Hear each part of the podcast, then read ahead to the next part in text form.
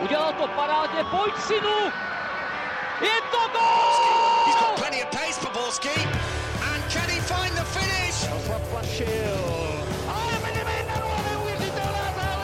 Teď to chtělo přijedat Karlovi do běhu. Teď to chtělo o chviličku dřív. Heinz.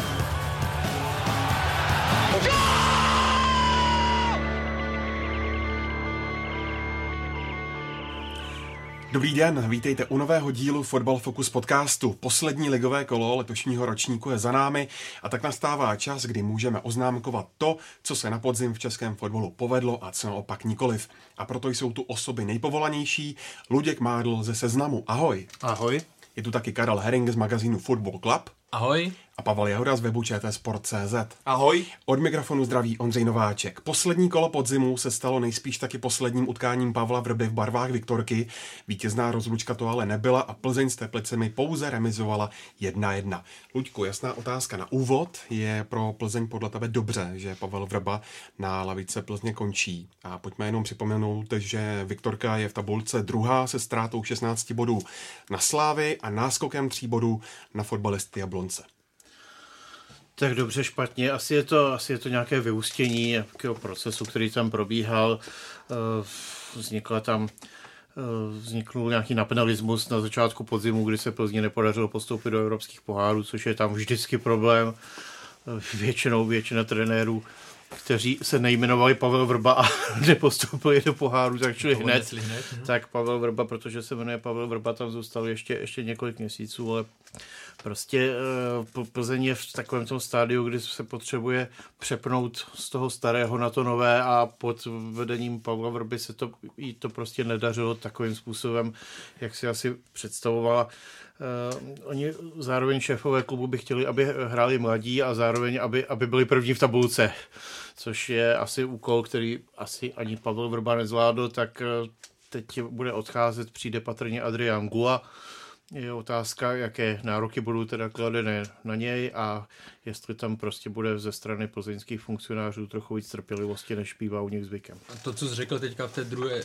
v druhé půlce, to je přesně ono, podle mě, a to je to, co i dovádělo trenéra Vrbu do tady toho stavu, kdy on byl opravdu jako Eh, bylo vidět na, na té lavičce, že už prostě te, s tím jakoby nežije a, a že tam ty vztahy nejsou úplně ideální, protože eh, když vám někdo na jedné straně říká buduj, eh, za, začlenuj mladý, tak samozřejmě s tím přichází riziko výkyvů. A vy pak máte nějaký výkyv, zremizujete v Karviné a dostanete pokutu na tým, jo, nebo prostě za, za výkon, no tak, tak kde to je, kde jako chcete teda budovat a s tím pádem trošičku i takže i chápu, že vlastně trenér Vrba potom pořád držel řekněme to svoje, nebo, nebo tu nějakou 12, 13 hráčů a, a nepouštěl se do takového do, do přebudovávání, protože potřeboval mít zároveň výsledky. Jo. Ale jinak, ano, ta opotřebovanost vzájemná už tam byla, už tam byla cítit. Včera v radiožurnálu o tom mluvil uh, hezký trenér uh, Komňacký. Jo ten trenér v podstatě ani nemusí dělat nic špatně nebo hůř, než dělal předtím,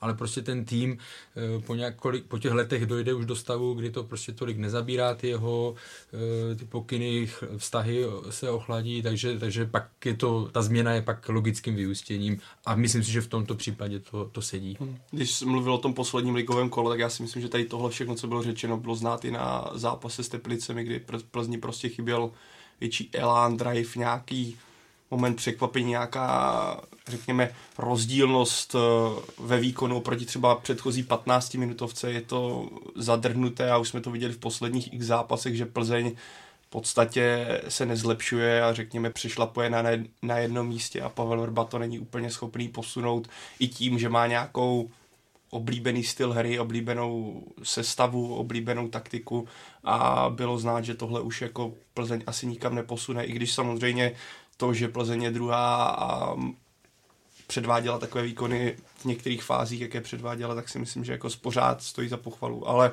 z nějakého dlouhodobého hlediska koncepce je podle mě ideální čas právě do toho teďka sáhnout. Nastane tady určitá přestavba, řekněme. Není to ale trošku riziko, Pavle? Tak ono, vždycky to bude riziko, tam musíte zvážit asi ty pozitiva a negativa, které vám to může přinést. A my jsme teďka řekli, myslím, že to bylo vyjmenová, vyjmenovány byly ty důvody, proč kouč Vrba skončí. A já si myslím, že pokud bych to srovnal, tak si myslím, že ve vizích plzeňských šéfů je ten krok uvážený správně. Když vezmeme v potaz, že teďka bude mít coach, pravděpodobně Gula bude mít celou zimu na to, aby si s týmem zžil, bude mít prostor zapracovat mladé a vzpomeňme na Jindřicha Trpišovského, když přišel do Slávě. Také to nebyl ten první půl rok, eh, kdo ví, jaký výkon. Také byli, ne, našla se, řekl bych, velká část fanoušků Slávě, kteří neustále vzpomínali na Jaroslava Šilhavého a že Jindřich Trpišovský nepředvádí to, o, čem se mluvilo. Ale já už jsem tehdy si pamatuju, jak jsme se bavili v podcastu, říkal jsem, hele, nehodnotíme první půl rok, budou určitě nějaké problémy, budou určitě nějaké zápasy, které budou vypadat špatně.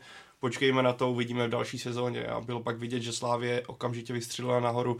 Pokud přijde trenér Gula, který je progresivní, rád pracuje s mladými hráči, rád pracuje s videem, je to skutečně prototyp moderního trenéra, tak já řekl bych to samé. Ano, bude to riziko, že možná Plzeň neskončí druhá, protože on bude potřebovat čas, aby si ten tým sedl i z pohledu toho, že ten tým prochází nějakou řekněme, generační výměnou. Je dost možné, že skončí David Limberský výhledově, Roman Hubník, ale když vidím, jak trenér Gula dokázal pracovat na Slovensku, co je schopný udělat, tak eh, věřím, že Plzeň z toho může profitovat, pokud bude mít důvěru a pokud bude mít vedení trpělivost, což je podle mě v tomhle kroku strašně důležité.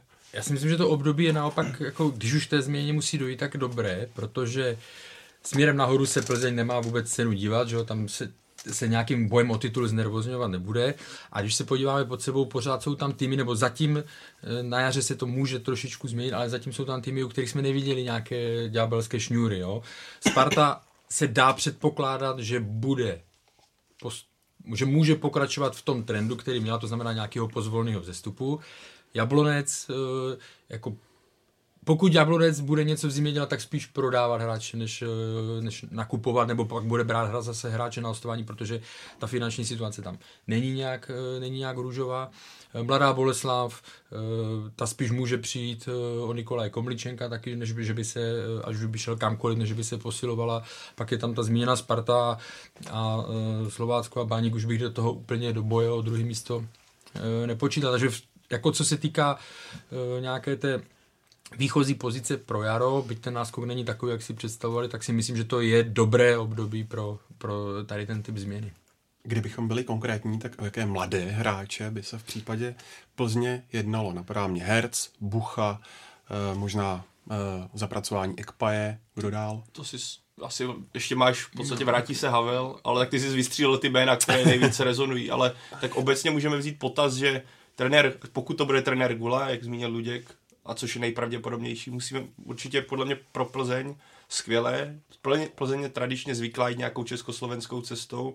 Trenér Gula dlouho pracoval na Slovensku, teďka pracuje u slovenské 21, takže já si myslím, že v tomhle směru pokud budeme se bavit o nějakém přerodu, tak je obrovská výhoda, že on bude mít naskautované mladé kluky, kteří třeba působí ve slovenské 21 nebo jsou v jiných 21. Takže z tohle já si myslím, že Plzeň může profitovat, že on může přivést jména, o kterých my v současnosti vůbec ani nevíme, že by připadali v úvahu, akorát on o nich ví velice dobře. Takže já si myslím, že z tohle pohledu Plzeň může mít obrovskou výhodu při hledání takových těch dílků, které by do té sestavy mohly zapadat. A myslím, že zrovna Christian Herz se na tu změnu strašně těší, protože pro něj ten půl rok byl naprosto, naprosto zahozeným půl rokem kariéry a teďka jako kapitán slovenské 21, kterého Gula velice dobře zná, tak si myslím, že teďka bude mít právě tu ideální možnost předvést to, že proč byl v Anglii ve Wolverhamptonu a proč byl považován za velký talent slovenského fotbalu.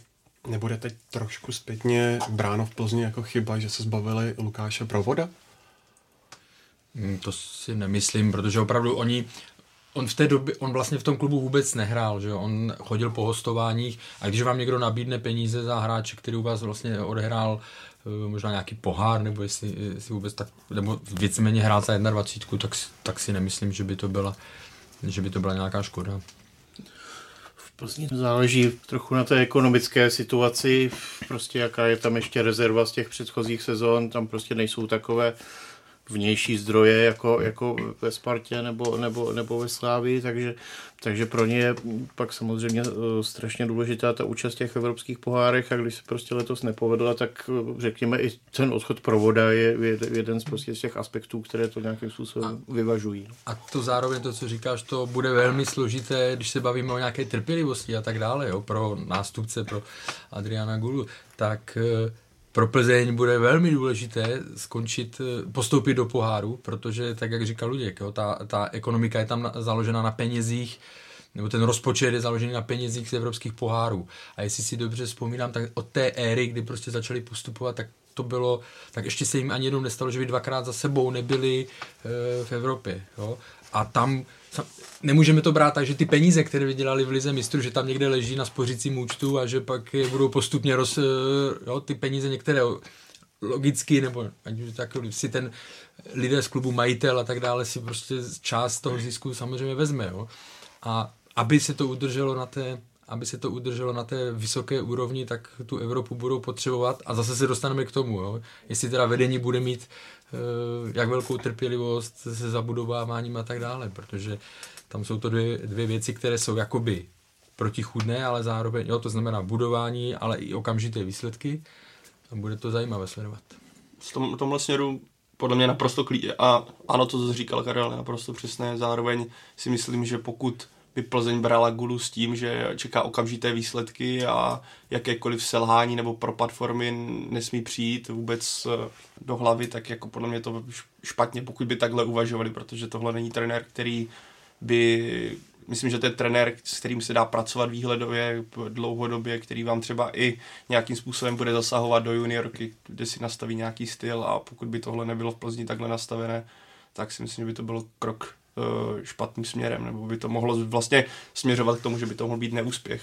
Ale ještě ad provod, když si vezmeš uh, Plzeň takhle přišla o provoda, Slávě vlastně tím opačným směrem pustila Marka Alvira, který přichází v podstatě zadarmo teďka v zimě, takže ono to v tom fotbalovém světě je strašně nevyspytatelné, nikdy ten hráč vám nezapadá do koncepce a pak se už velice, nebo často se pak stává Simon Deli, který ve Spartě nebyl vůbec brán jako v potaz, že by mohl fungovat a nakonec se z něj stal stoper. Ale tak to je fotbal, to má je kus od kusu, komu sedne trenér, komu sedne prostředí, komu sedne systém. Navíc je tam v tomhle směru vlastně proběhl ještě jeden velmi netradiční a divoký přestup, jestli se to tak dá vůbec říct, a sice Pavla Buchy, mm. Těho, který teda ze, ze Slávy odešel ho, hodně ve zlém výpovědí ze smlouvy, což tady opravdu v českých krajích není, není zvykem je, už je to asi rok a půl nebo jak dlouho a mimochodem dodnes teda není na svazové půdě vyřešeno vlastně ten spor, jestli teda za něj bude eh, Plzeň ještě jako něco doplácet, tam prostě ta stížnost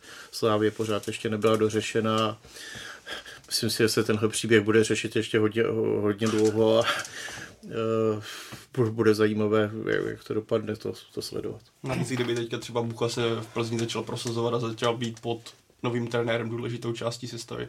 A jinak dodám ještě jednu věc k předchozí otázce, aby nás někdo netepal. Ještě Dominik Janošek určitě čeká na změnu trenéra, který teďka nedostával tolik prostoru. Ale to se musel jen doplnit, aby náhodou potom nikdo nepsal. Hele, na to jste zapomněli, jak na něj jste mohli zapomenout. Ti hráči tam jsou a důležité bude, jako i s, s jakou koncepcí přijde Adrian Go a jak mu do, do ní tihle hráči no, budou pasovat. Hmm. Jako jeho výhoda určitě bude v tom, že ta plzeňská kabina, která byla dřív spjatá nějak třeba s trenérem Vrbou a byla tam v podstatě taková ta aura trenéra Vrby, tak se teďka už v podstatě odchází do věčných lovišť fotbalových. A tudíž ten trenér se nebude muset potýkat s nějakým, řekněme, v vozovkách plzeňským gengem, o kterém se mluvilo, který byl stabilní a který měl jasně nastavené pravidla. No, to je otázka. Pokud ale tihle hráči tam ještě třeba na jaře prostě budou sedět v té kabině a, a nebudou hrát, no. tak, tak pořád ještě tam jako s proměnutím prudit můžou, takže tam jako nějaká negativní energie z toho vycházet může, může pořád, takže to je taky důležitá součást příběhu. No. Zmínili jste pověstnou plzeňskou háklivost na finance. Jak moc vás v tomhle ohledu překvapil fakt, že Plzeň eh, nejspíš bude muset Adriana Gulu vyplatit? Kolik, kolik to je peněz? Nějakých 15-20? Ono to v tom současném fotbalu není tak velká částka, bych řekla. Zároveň, pokud on bude mít skutečně přínos, tak jsou to vlastně rozumně uložené peníze. No.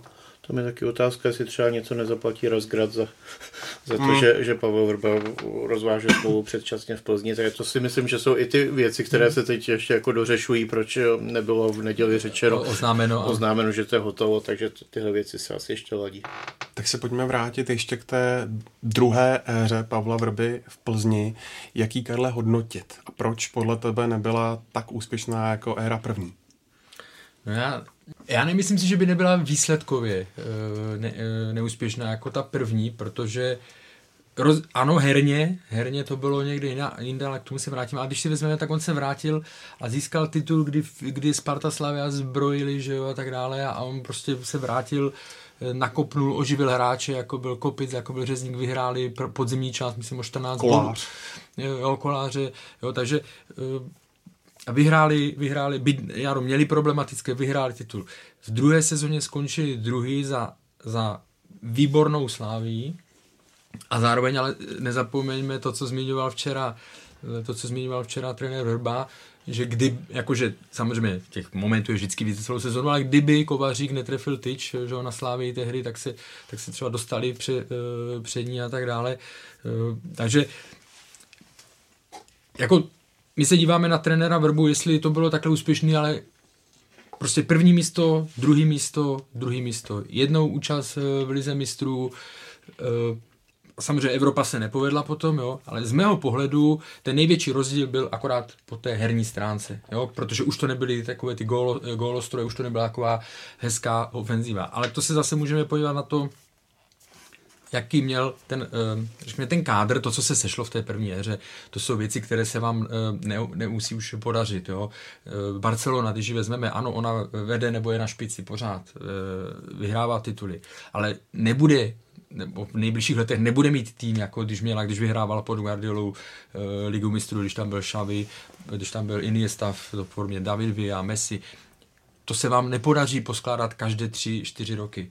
Slávia, teďka naprosto výjimečná, eh, výjimečný rok 2019, až odejdou dva, tři hráči, tady z toho, nebo tři, čtyři hráči v průběhu, eh, ať už teďka zimy nebo léta, tak Slávia bude třeba pořád eh, první, ale horko těžko se jí bude navazovat na tady tohle, na tady to, co zažila 2019, protože Součka, Součka nahradíte ale do určité míry, nenahradíte ho celkově. Kde najde Slávia hnedka druhého golmana koláře. Jo? To znamená, tam je potřeba vidět opravdu ten rozdíl, že to, co se povedlo v, to, v té první fázi, bylo výsledky plus hra, bylo naprosto, naprosto unikátní a z mého pohledu uh, výsledky v druhé éře Pavla Vrby velmi dobré, ne, jo, hra už trošku o něco slabší. Už se tam vytratil ten progres. Hmm. Hmm. Už to a, bylo jenom a. takové udržování, jako řekněme, v té, v té první fázi to byla, eh, tam byla spousta moderních prvků, rychle, rychlé křídelní protiútoky, to on tady vlastně rozvrátil takový v té, v té době zakonzervovaný český Aha. fotbal, kdy všichni jenom bránili v boku a tak dále, tak on prostě to, dal, eh, vsadil obrovsky na útok a na rychlost. Měl tam k tomu i hráče typu Václava Pilaře a tak dále, Petr Žel vlastně na druhé straně, takže eh, to byl, to byl fotbal, kterému vlastně tleskali Guardiola tehdy a potom zájemném utkání Fedenu. No a to, když se člověk jako podívá na, na Plzeň teď, tak jako, že by tam jako viděl něco uchvacujícího, tak ne, je to prostě hmm. tak trochu profesorský fotbal v té mistrovské sezóně, která pro Plzeň byla klíčová, protože to, to byl asi jediný uh, ročník za dlouhou dobu a, a možná úplně poslední v historii, kdy český šampion měl jistou jízdenku do, uh, přímo do, do ligy mistrů, takže tahle sezóna byla důležitá, uh, zatímco ostatní, už tady bylo zmíněno Sparta Slávě, teda zbrojili, nakupovali spousty cizinců a tím si v podstatě úplně rozvrátili kabiny, tak, tak Plzeň vsadila naopak jako na to, co, co měla za, zavedené ale a a vyhrávala na, na podzim skoro všechny zápasy 1-0 a mohla se opřít prostě o, o výbornou obranu, což je mimochodem i ten důvod, proč už to nefungovalo teď tolik, protože tam nastala zranění, prostě jednou nehraje Hubník, jednou nehraje Limberský a už to prostě ta kompaktnost se vytratila a v málo kterém zápase se vlastně Plzni podařilo udržet čisté konto. No a tím, jak už prostě nedává 3-4 góly dávno za zápas, tak eh, najednou měla remízové problémy z toho. Když se podíváte na to, co Pavel Vrba všechno v Plzni dokázal, to je otázka na všechny. Je to podle vás nejlepší český trenér v té samostatné ligové historii? No to, když to rychle projedu, tak, tak jednoznačně, že právě i v součtu to, co dokázal v Evropě. A kromě těch výsledků, protože zase jo, když přišel, tak samozřejmě nějakým způsobem tu Plzeň budoval, což je taky unikátní pro něj. Už se mu to taky nikde nestane, že bude mít rok a půl, kdy ve stínu bude moct budovat nějaký svůj tým, jo?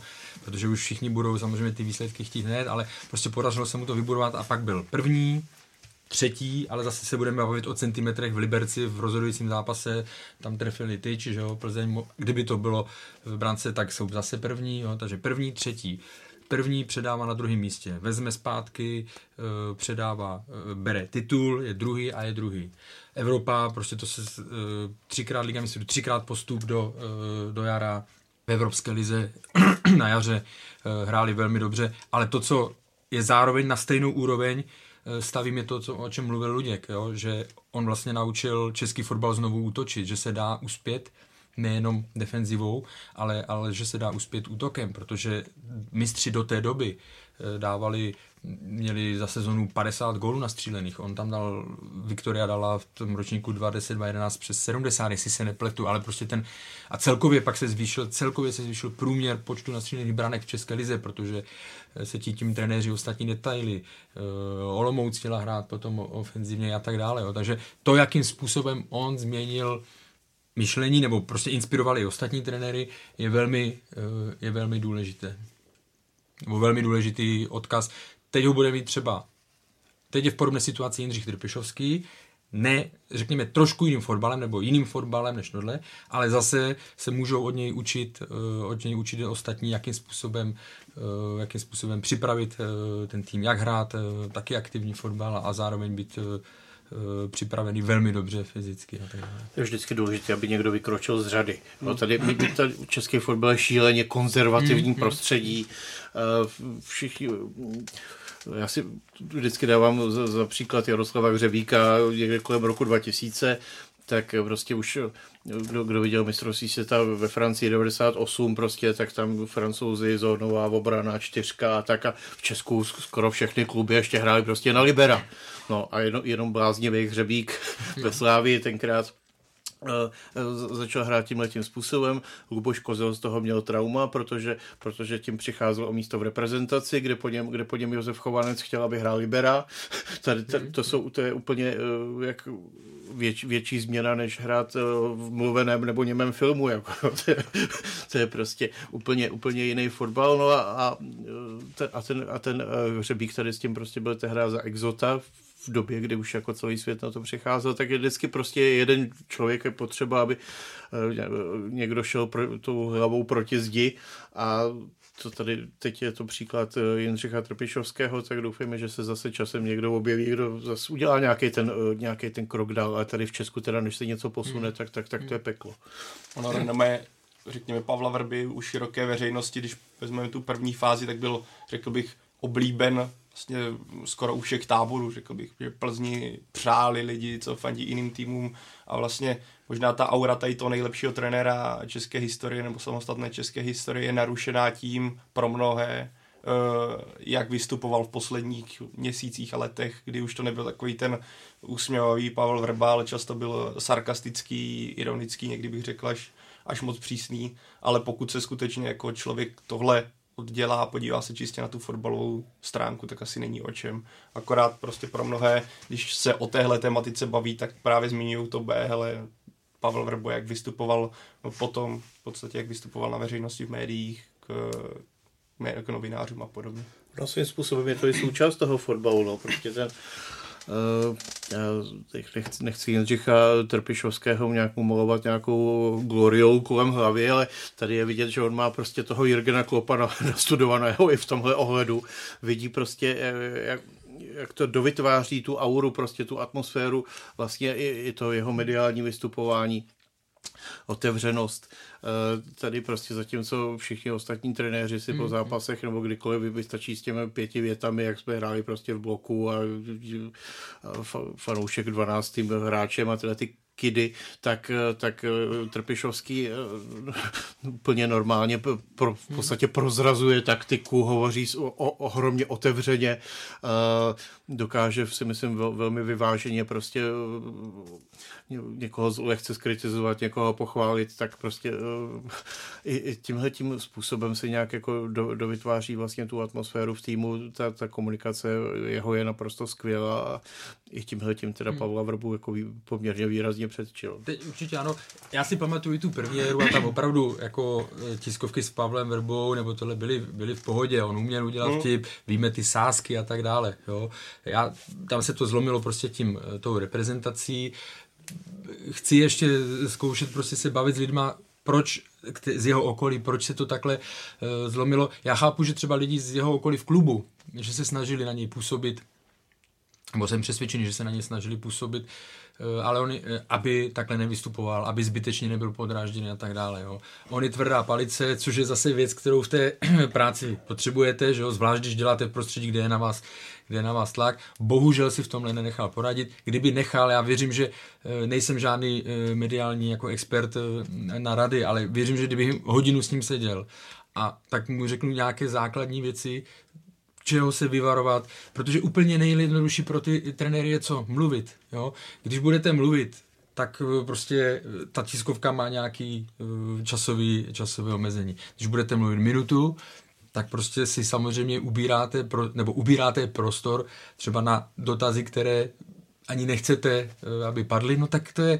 ale když budete furt odsekávat po půl minutě, tak těch dotazů bude víc a víc, že jo, pak se v tom budete, budete vplácat, když budete mluvit o, o taktice, prostě tak, tak o tom mluvte, jako jo, to není, to není nic, co by se prostě teďka bylo nějak super tajné, jo, a on si v tomhle tom nenechal poradit a tím pádem, bohužel, vlastně ta jeho ten kredit, který si zaslouží, tak vlastně hmm. Eh, tím jako byl, snižuje, no. snižuje protože eh, on, ono je to sympatie ztratil. To je, je, je to dané cel, celkovým tím nastavením toho plzeňského klubu, protože my jsme to tady zmiňovali po tom prvotním eh, hmm, celospolečenském hmm, v podstatě nadšení z Plzně, že tady nový prvek, eh, někdo, kdo není ani Sparta, ani Slávy a hraje pěkný fotbal, tak, tak se tam začaly eh, častěji vkládat takové ty negativní věci, když si lidi začali všímat, že Plzeň dává spoustu těch gólů z offsideů a že jsou ty penalty posuzovaný poměrně jednostranně a tak dále. Přišla aféra s černou kabelou a hmm, tak dále. A, a Plzeň si nad sebou vytvořila krustu takovou, vytvořili si tam vnitřní klubovou celou kulturu, všichni ostatní, ty Pražáci jdou proti nám, nás nenávidí, tak my se tady nad, nad tím semkneme a ono to chvilku jako funguje, takový to, eh, že si jako najdete toho společného nepřítele, byť je třeba fiktivní nějakým způsobem, ale, ale potom, když už to jde jako přes závit, tak už to dochází do, do, do téhle roviny a eh, ta, ta negativní energie eh, přesahuje. Když vidíte, jakým způsobem Pavel Vrba odsekává novinářům, tak si řeknete, jestli tímhle způsobem třeba taky hovoří s hráčema, jako jo, že prostě je to v něm jako napumpovaný Myslím si, že se v něm i projevila trošičku, řekněme, to, že nebyl, nebo možná to taky cítil, že nebyl dostatečně právě za ty výsledky, o kterých se bavíme, tedy jako dostatečně uznán, ať už klubem třeba, jo, protože tam byl furt, jako furt tlak, že jo, jo nevyhraješ dva miliony a tak dále, celkově, takže si myslím, že i tohle v něm, uh, a já nevím, třeba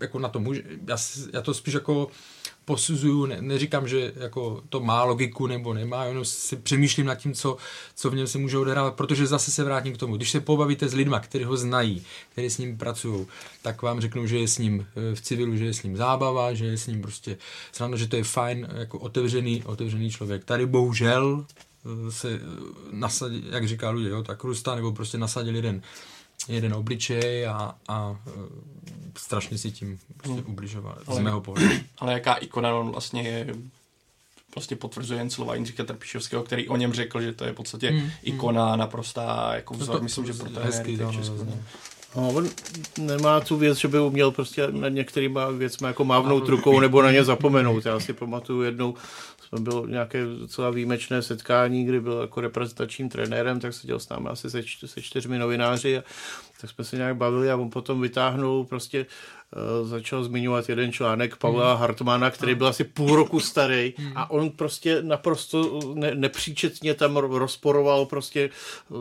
leželo to v něm prostě viditelně velmi hluboko, ten článek se týkal toho Limberského jasně, aféry jasně. a že ho povolával do reprezentace a že tím jako škodí. Já jsem škůdce českého fotbalu. Já úplně prostě ne, nebyl schopen to, na, na, na ta slova zapomenout, která se ho nějak jako dotkla. No. Špatně zkousává křivdy, které, a teď já neříkám, že se mu děli, ale které on si vyhodnotí, jako že je to eh, nes, nesprávně pojaté, nebo že se mu jako, tam, kde on si cítil ukřivněný, to on špatně strašně zkousával a, zapom, a nezapomínal na to. To je problém, a to není jenom problém Pavla Vrby, ale tak trenérů je tady v jo. českém prostředí více. Ale to, to, jako to, je, to platí, no, ale to platí v lidské rovině, jako tak, ve všech, přesně, nebo no. ve většině napříč. Jo, každý jsme nějaký, no, ale prostě tady tohle, tady tohle v té druhé fázi mu, mu ubližovalo. No. Je velmi pravděpodobné, že na té další trenérské štaci se Pavel Vrba shledá se svým asistentem Dušanem Ficelem a mělo by to být v bulharském Razgradu. Jaká je to značka, Pavle?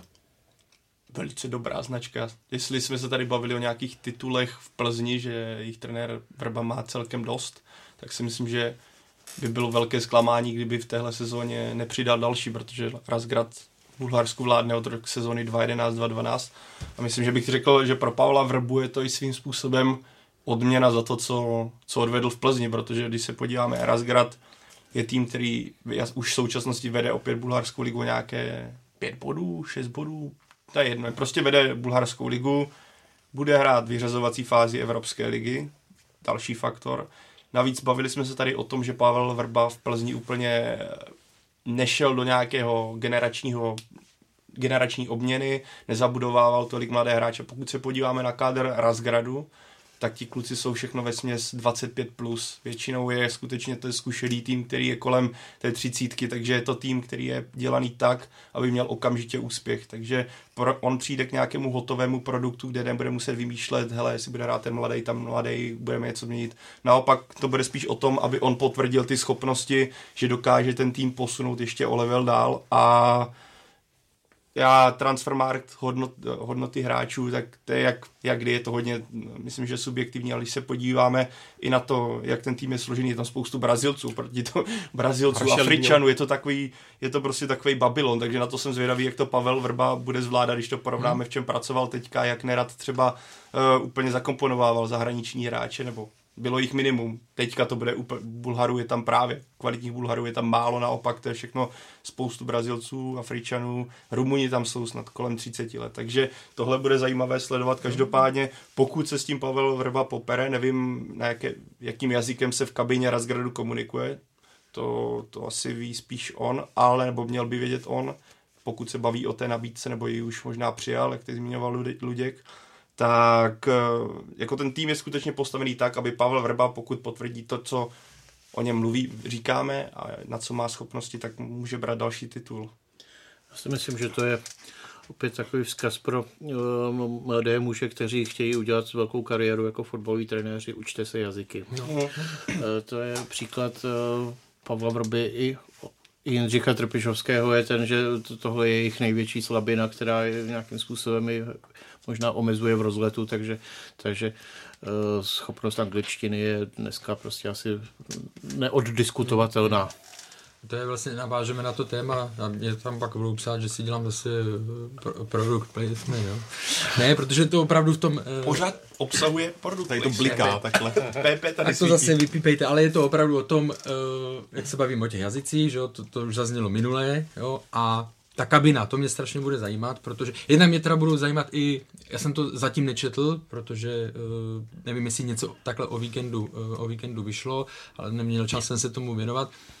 Motivace vlastně uh, Razgradu uh, tady, k té, tady k té změně, vzhledem k tomu, že uh, vede, vede ligu, je, je v jarní části Evropské ligy. A takže to je jedna věc. A druhá věc je uh, trenér Vrba nebo obecně jako když přijde trenér zvyklý na práci s českými, slovenskými hráči, když přijde do ciziny, kde je to naopak úplná a znovu se vrátím k tomu, v tom textu to najdete, kdy tam Ivan Hašek velmi zajímavě o tom, o tom mluví, že ukočírovat kabinu v zahraničí je mnohonásobně, mnohonásobně složitější než, než eh, českou. A zároveň on měl tu výhodu toho francouzského jazyka. On, eh, trenér Vrba rusky možná, tohle bude tam i Dušana Ficla, který teda anglicky a pak jsem na to zvědavý a ještě jsem zvědavý teda na to složení toho realizačního týmu, protože někde jsem slyšel, že vlastně ten, který tam doposud to vedl, že tam zůstane a tak dále taky není ideální. To je jo. poslední podcast, kdy jsme se bavili, kde... Přesně tak, o Ivanu Haškovi v Sanetien. A kdy Dominik zmiňoval Dušana Uhrina ve Slovenu Bratislava, kdy právě ano. byl dočasný trenér a pak mu mydlil schody, kdykoliv se co, něco nepodařilo. Takže, takže tohle jsem, si netka, jsem, na to, jsem na to zvědavý. No. Přesně jsem si na tyhle slova vzpomněl, když jsem četl, že ten dočasný trenér, který stejně ten tým dovedl do té vyřazovací části Evropské ligy, s kterým Razgrad vede, teda poslední tři zápasy v Lize remizoval, ale vede tu ligu, hmm. tak jaký bude mít pocity, že najednou bude jenom asistent trenéra, ještě z Česka trenéra a jestli tam právě nebude jisté pnutí. Já jsem se včera večer díval, kdo, kdo vlastně ten rozgrad trénuje a zjistil jsem, že tam v průběhu podzimu si nějak protočil asi čtyři jména, mm-hmm. takže, takže zjevně tam fungovalo, jako to tam bylo trošku na divoko tak, tak držme palce Pavlu Vrbovi, hmm, pokud tam teda půjde, aby, aby se to tam nějak v tom, aby asi od něj čekávají, že to tam stabilizuje, tak ať se mu to podaří. No. Ale mm, mluvilo se, nebo napsalo se, nevím, jak, jak je to pravdivé, že těch nabídek bylo více a že tohle byla vlastně zvolená cesta, ne ani tak finanční, jako spíš uh, s potenciálním úspěchem, takže pokud to tak skutečně je, tak... Uh, Do CVčka. No, a ne, jako tak ten tým je skutečně dělaný, že pokud Pavel Vrba si s tím kádrem sedne, tak se můžeme bavit o tom, že za ten rok a půl udělá dva tituly a třeba úspěch v Evropě. udělal v Evropě, jako má jméno, že jo. Tak... Mm. Pro Razgrad je to je vlastně podobný případ jako Plzeň. Jo. Eh, s tím, že ještě v bulharskou ligu mají v podstatě tutovou, ale mus, musí se tam dostávat přes ta předkola. Je to, je to přesně ten klub na hraně vždycky uh, Champions League uh, nebo Evropská liga, takže tam, tam, je to, tam je vlastně se před ním bude stavit hodně podobný úkol, jaký z nás Plzně postoupit do ligy. Le, léto rozhoduje. Hmm. Léto rozhoduje. A zároveň pro něj podle mě skvělé, zatímco když byl v Plzni, tak prostě byla, ano, Plzeň se vybudovala do špičky České ligy, ale pořád se tady měli bohatší týmy, které jsou v Praze, ať už to byla Sparta a Slávě.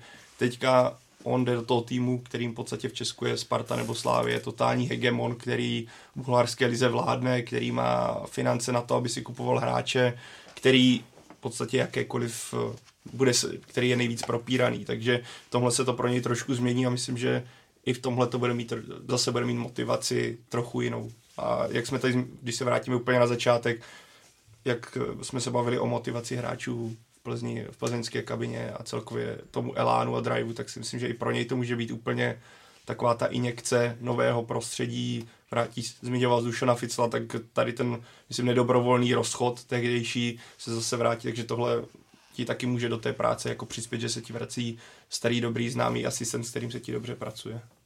Když se ještě vrátíme do Plzně, jak moc to, Karle, bude mít eh, u fanoušku těžké nový trenér Gula? Tak já si nemyslím, že by to měl nějaký složitý jako v, v přijetí, protože uh, je to trenér, který bude, který bude nový, to znamená, není zatížený nějakým, když to řeknu, by nějakým výrokem nebo něčím, nebo že by prostě se někde nějak vymezoval vůči, vůči Plzni, takže si myslím, že a i ty lidi, byť Pavla Vrbu uh, v Plzni jako, mají rádi, Jo, a nezapomenu mu nikdy, co pro ten klub vlastně, co pro město udělal, tak uh, si nemyslím, že by uh, to bylo tak, že by se dívali uh, skrz prsty nebo s nějakou nedůvěrou uh, v Adriana Gulu. Navíc, když vezmeš Luděk se nedechovala, promiň. A, pojď, pojď.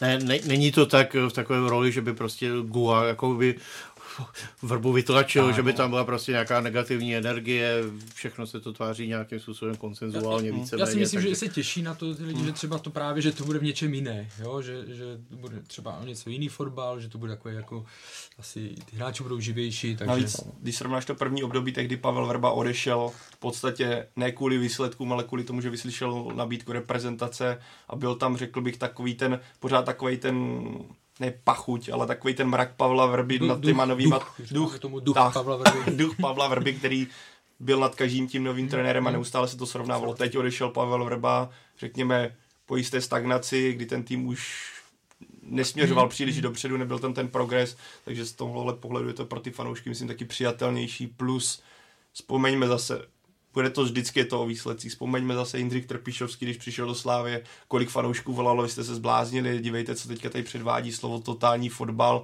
Doufám, že Adrian Gula neřekne na startu, že plánuje hrát v Plzni taky totální fotbal, jinak uh, titulky se budou psát hodně dlouho. Ale bude to zase všechno o tom, jak bude ten tým působit na hřišti a pokud on bude zase ote, otevřený ve stylu Pavla Vrby na tiskových konferencích a bude jako mít takový ten pozitivní obraz, tak si myslím, že fanoušci, kteří Pavla Vrbu Teďka po posledním zápase jsme to viděli, kdy tam vytahovali jeho podobiznis tituly a s ligou mistrů a vyvolávali ho celý zápas, tak to přímo jako příjemné, jak zmínil Karel, příjemnou změnu a posun pro celý klub.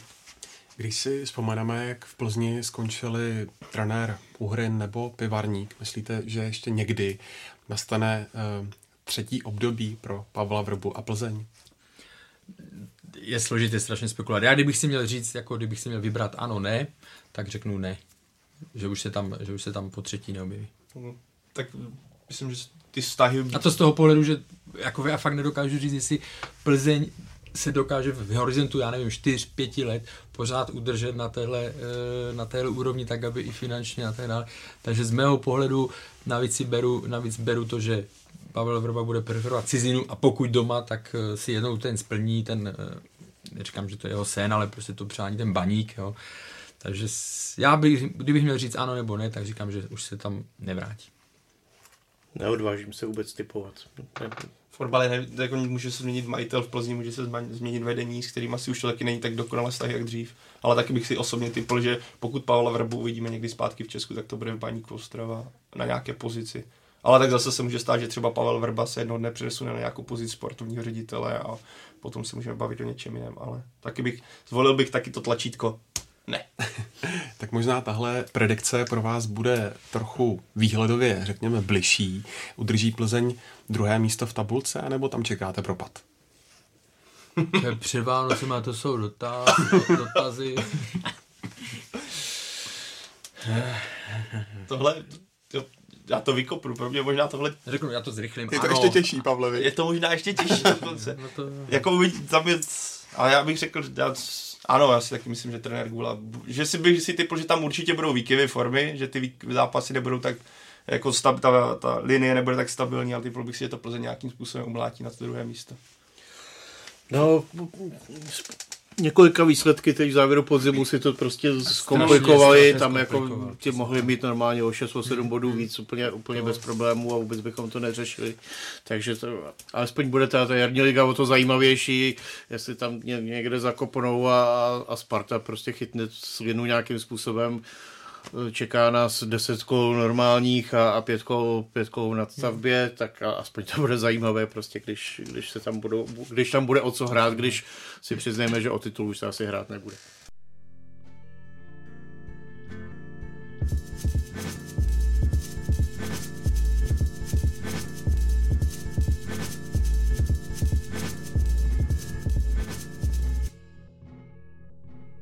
Tak pojďme do dnešní druhé části Football Focus podcastu, kde si zhodnotíme podzimní část ligové sezóny a začneme u Slávě. Je Luďkou zaslouženým vládcem tabulky? No tak když vede o 16 bodů, tak asi ano. Jednoznačné. Jako, já když nad tím přemýšlím, už dlouho jsem tak neviděl, jako tak suverénní tým. Teďka ten zápas těma Budějovice má poslední ligové kolo, to bylo takové jako razítko na to, že to je naprosto zasloužený mistr. Ta lehkost, vlastně dynamika, i potom, že vypadnete v lize mistrů a mohli byste mít takovou, řekněme, po, po mistrovsko-ligovou kocovinu, tak to vůbec to nepřišlo. Naopak ten tým je tak jako tak odskočený od celého toho ligového kolotoče, že je to vlastně masakr, jakým způsobem se odlišuje. A jak zmínil Luděk, no, aspoň, že ten boj o druhé místo bude atraktivní, protože o titulu, kdyby Slávě nevyhrála titul, tak nevím, co, co to je jako pravděpodobnější, že já nevím. Přistanu mimozemštění na Václavském náměstí. že Jindřich Trpišovský bude trénovat Arsenal teďka za chvilku. No, aby jsme se nedivili. Myslíš, Karle, že má Slávě na to, aby mohla pomýšlet i na sezonu bez jediné prohry, když si vezmeme tu bilanci, že má 17 výher a 3 remízy? Tak eh, v podstatě proč ne, že jo? protože teď je otázka, jestli bude vybrat základní část 30, že když se to povedlo Spartě v té sezóně 2-9, eh, 2-10 myslím, ale ona měla 16 výher, 14 remíz, jo, to bylo, to rozhodně se nedá srovnávat eh, ten herní projev, jo, ale jako proč, proč ne, samozřejmě, jo, dojde pravděpodobně k nějakým změnám, Ale má to roz, ten její, ta, ta její dominance a ten rozestup mezi Slávy a těmi ostatními je opravdu obrovský. Tam bude asi záležet, jak Slávě vlastně přistoupí třeba k závěru, závěru jara, jestli nezačne zkoušet více mladých hráčů, jak tady zmínil Karel, si nedojde v zimě no, x odchodům, který to můžou poznamenat.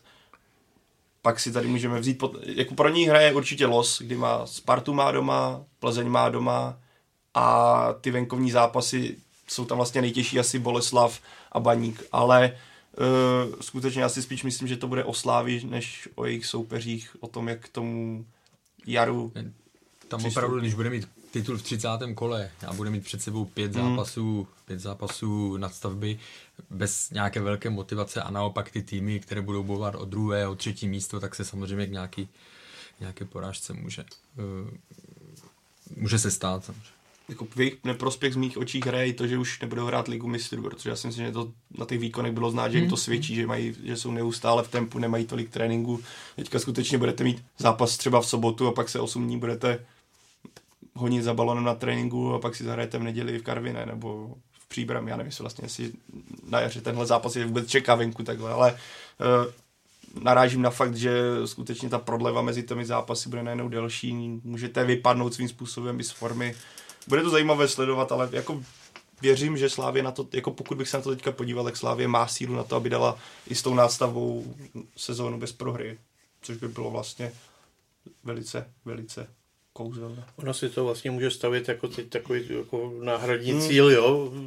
Vždycky, když má, má, máte nějaký velký náskok v hokeji, tak dávali uh, jak, jak to vždycky říkají Reichl s Ručinským, že dostali od trenéru za úkol vyhrávat asi o 10, zápas, o 10 gólů zápasy, aby jako je to bavilo prostě. takže, takže si může to hledat eh, Slávě jako, jako takovou svůj uh, druhý cíl pro jaro je třeba zkusíš projet jako do Invincibles, prostě neporazitelný tým. Ještě se to může podařit Liverpoolu, jestli se ale když se vlastně podíváme, jak na tom jsou hlavně ty týmy dole, že, jo? A, že Plzeň pravděpodobně bude procházet nějakou obměnou, Sparta... Jsem řekl Plzeň dole, oni jsou druhý a no. další, no, ale po, porovnání se Sláví jsou dole. Ale no. Jaro, o těch 16 bodů je ta díra celkem no, velká. ale jo, máš pravdu, jako říct dole, ale prostě pod Sláví, pod tím 16 bodovým polštářem, jak ta situace vypadá, že tam tak není jsou dole skutečně nějaký dominantní tým, který by, od kterého bys čekal na to naskočí, tak si myslím, že jako ta, vlastně ta pravděpodobnost, že by mohla být ta sezóna bez prohry dost, dost velká. Jako to má dvě roviny, jedna je sportovní a druhá hmm. je třeba záležitosti, které se můžou dít jako si v zázemí v zákulisí klubu, kde asi, asi není tajemstvím, že se to tam nějak jako komplikuje směrem k těm čínským vlastníkům, mění se pozice mm, Jaroslava. Tordíka směrem k těm čínským firmám, eh, které vlastně klub eh, vlastní. Pan Tvrdík na Twitter tam pořádával věci se svým kamarádem, nějakým bahrajnským šejchem. Je tam zjevná jako snaha ukázat, že, že by se Slávě v případě nějakého nějakého rozvolnění teda toho vztahu s Čínou, aby hledala nějaké jiné finanční zdroje. Ano, teď si spoustu peněz vydělala, a ještě asi vydělá prodej hráčů. Teď je otázka, jestli tam všechny teda ty peníze zůstanou, nebo, nebo si je ti vlastníci, kteří tam prachy, peníze pumpovali, jestli si něco z toho stáhnou a tak dále. To je příliš mnoho otazníků, hmm. které když prostě to bude probíhat nějak prosláví negativně, tak je taky jako můžou nějakým způsobem odebrat nějaké energii, může tam vzrůst nějaká jakoby nervozita a tak dále. Je to všechno, všechno, se to přesně všechno a všechno bude mít nějaký vývoj. Mně se osobně líbily, možná fanouškům Slávě se tolik nelíbily slova Jana Nezmara pro MFDNS v rozhovoru, kdy on velice otevřeně říkal právě, že už jenom teďka 15 kolatí hráči, kteří, o které je zájem v čele s Tomášem Součkem najednou nebudou mít úplně v uvozkách o co hrát, ale zejména u Tomáše Součka on řekl, že v jeho očích on ve Slávi dosáhl v podstatě maxima a že už se nemá moc kam posouvat, že už tam nevidí ten progres i tím, že nebudou těžké zápasy a že asi nastal ideální čas, aby on odešel. Takže z toho pohledu se na to taky zvědavý, pokud to nastane. Mluví se o tom, že by měl přijít Oscar teďka už zimní příprav, na, na zimní přípravu. Na to já se vlastně, na tohle, pokud se bavíme, že o, boj o titul je rozhodnutý, tak to jsou ty dva faktory, na které já se těším pohledu Slavy, jestli dotáhne tu sezónu, jak zmínil Luděk, což podle mě byl skvělý point, že máte o titulu pravděpodobně jasno, ale máte aspoň ten výhled a tu motivaci v tom dotáhnout tu sezónu bez prohry. Plus se těším na to, pokud by k tomu došlo, Tomáš Souček třeba odej, odejde, Ondřej Kolář, Petr Olajinka, kdokoliv z nich, tak jak se s tím Slávě vypořádá, respektive jak se s tím Jindřich Trpišovský vypořádá. Deníku Sport mě zaujala informace o tom, že eh, hodnota Ondřeje Koláře je 400 milionů. Eh, nezdá se vám to trošku moc?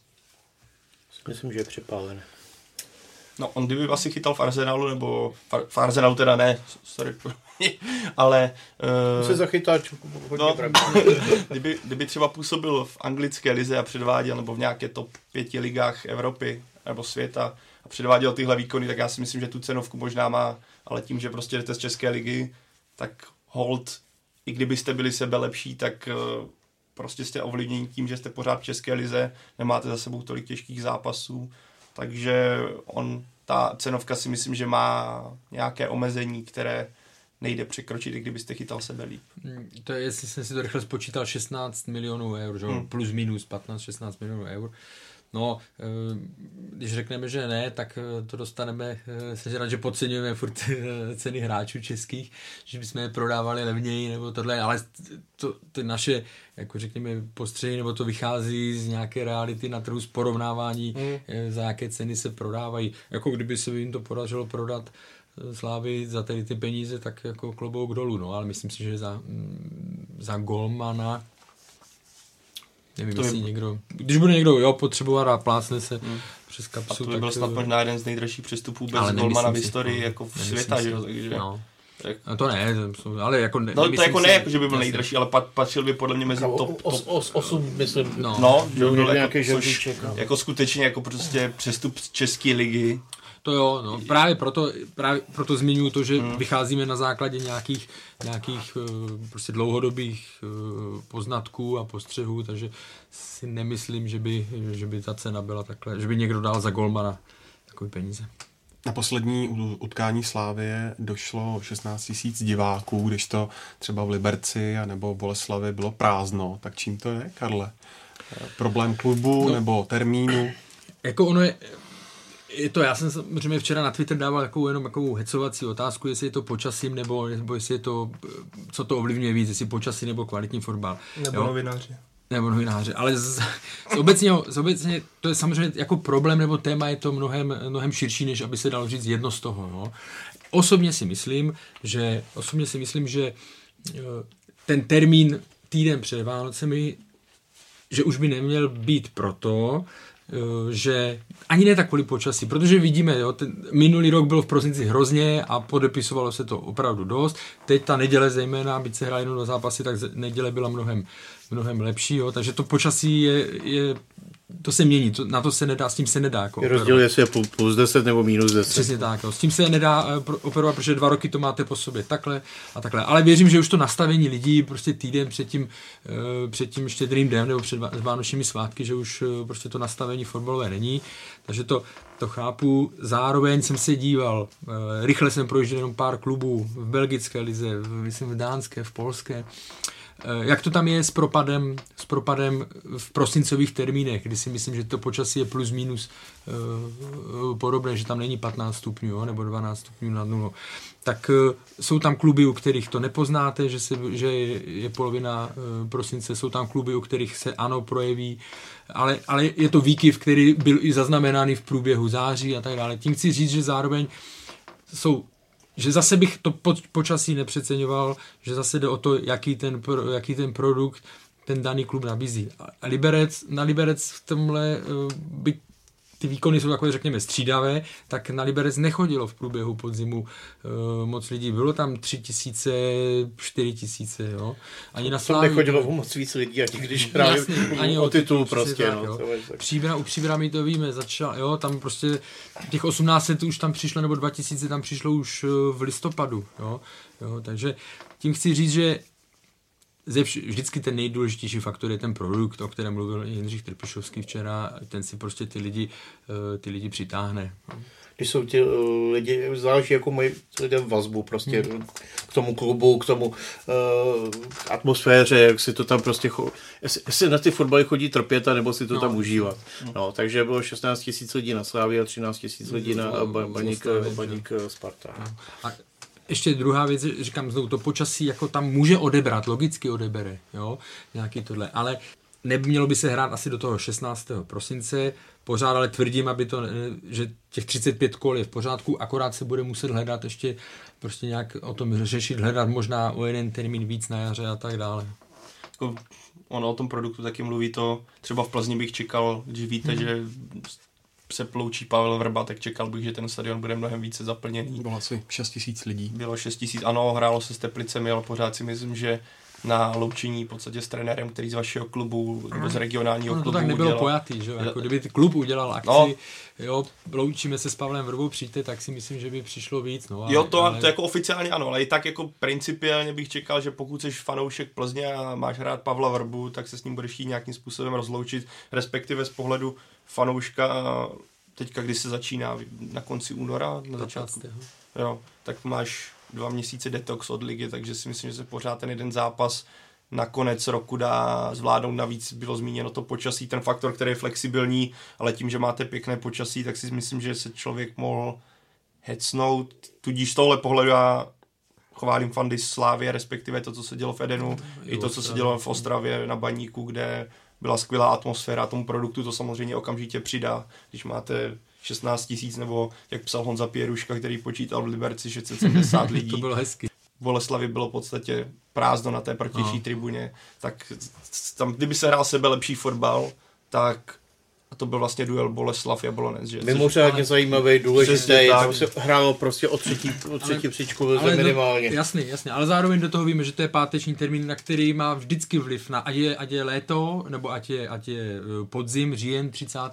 tak stejně ten páteční hmm. Eh, výkop má na to vliv, jako negativně to, to vlivní. Takže a ještě byla zima, ale pořád to není jako z mého pohledu uh, důvod k tomu říct, jo, to chápu, že tam přišlo jenom, nevím kolik nakonec, os, kolik tam bylo hlášena návštěva. No. Já nevím, on vždycky něco se hlásí, pak no, když jako vidíš ty reality, což byl vlastně, myslím, i případ Liberce, teda jestli Honza Pěruškový počítá. Tak, tak se berou, ne, ale berou se, že permanentně, jo, jo, prostě samo, se započítávají. Boj o druhé místo uh, poskytne asi hodně porci zábavy, tak uh, bude podle vás největším favoritem? Tak my jsme ti tady odpovídali vlastně na tu Plzeň, já, hmm. pr- já bych, Teď... jako, kdybych si dělal typovat, jak to bude buď Plzeň nebo Sparta. Tam u Sparty uvidíme, jak bude pokračovat. Nějaké základy se postavily, ale pořád je na čem pracovat. A byly ta, vidíme, že Sparta od konce září neprohrála, takže tady ty jisté prvky tam jsou, ať už je to ustálení sestavy, nějaký už dlouho nezaznělo to slovo, ale, ale jsou tam vidět ty automatizmy, i když ne v, úplně v každých zápasech a trenér dostane další měsíce na přípravu. No a my ještě nevíme, jak se změní ty kádry, no. že jo, jestli Kanga, jak bude, v jakém stavu bude dočkal a tak dále. Mm. Jo, takže t- s ním bych ještě počkal. Pravda. Ale jako pokud, přesně tak, ale pokud bych nějak vypíknul teď dvě, dva týmy, který si myslím, že se o to budou prát primárně, tak to bude Sparta a Plzeň, u kterých se dá spíš čekat, že budou posilovat, zatímco třeba u Jablonce je dost možné, že někdo odejde. Boleslav. No. no, přesně tak. Ty jsou hráči, kde, který vidíme, o který je zájem, mají dobré čísla. Já bych to viděl tak, že Boleslav a Jablonec budou čekat eh, na to, jestli se případně ta Plzeň a Sparta nezhroutí. Mm.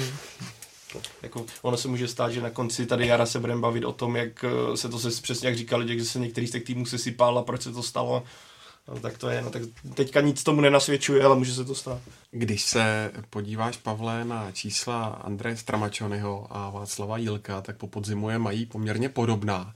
Proč si myslíš, že se Stramačony musel z letné pakovat a Jilek eh, stále zůstává trenérem?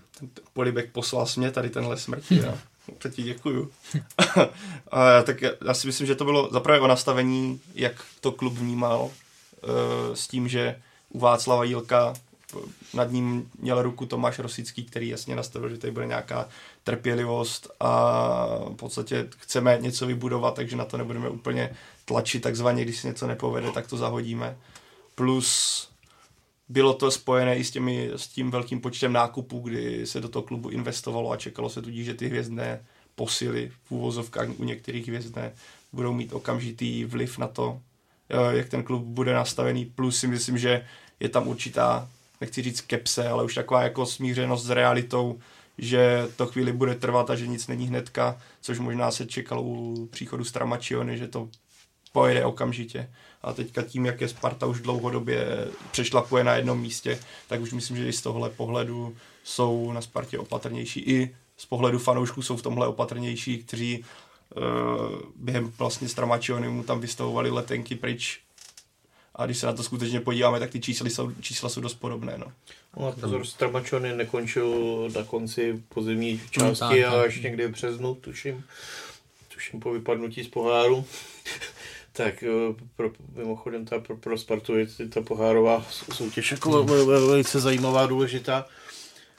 Takže, takže ještě, ještě asi, asi není všem dnů konec, ale myslím si, že tam trenér Jílek, že se to jako tváří prostě, že je to tam celé nastavené trpělivěji než v těch časech předchozích. A i ten progres, řekněme, já už si přesně nespomínám, jakými výsledky končila Sparta za éry e, Stramačonyho, ale jak jsme se bavili, ten postupný nějaký pozvolný progres teď mm. na mhm. konci podzimu byl, takže i proto, eh, i proto. Ono se hodně mluvilo o tom před těmi eh, vlastně poslední dvě kola podzimní, to byla Boleslav, že jo, a Baník venku pro Spartu. A tam, tam se ještě tak jako mluvilo o tom, že pokud by, v zákulisí se o tom mluvilo, že pokud by to Sparta vyloženě nezvládla, tak ta pozice trenéra Jilka by byla vážně ve vážném ohrožení, mají čtyři body z těch zápasů, tak si myslím, že z tohoto pohledu je to pro Spartu, to bude určitě klidnější zima. Když se, Karle, podíváš na tu skupinu o titul, je tam podle tebe nějaký tým, který eh, bude spíše dolů? Nemy, jako, že by šel výrazně dolů, si nemyslím i z toho důvodu, že ty, co, co jsou pod nima, ať už vezmu, já nevím, Boleslav nebo Jablonec, tak u těch týmů taky nečekám nějakou mm, prostě sérii uh, pěti výher, aby se, aby se dostali předně, jo, přes ně, protože víme, že Boleslav si to uhrává doma, venku nic, Jablonec je na tom podobně, jo. Baník úplně to stejný, jo. Doma, ano, venku, venku minimum. Slovácko je takové, uh, patří k překvapením. A nemyslím si, že by byl nějaký důvod u Slovácka, že by se nějak výrazně, uh, výrazně propadlo. No. A navíc už tam má i nějaký bodový poštář na ty týmy pod ním. Takže nemyslím si, že by někdo nějak vyloženě prosvištěl dolů. Samozřejmě vzpomeň, můžeme si vzpomenout na Baník na jaře, že jo? Mm. kdy vstupoval do jara s velmi dobrým náskokem, byl na velmi dobré pozici a evropské poháry nakonec neudělal. Jo? Takže... Jak moc bude Boleslav případně bolet eh, odchod Komličenka?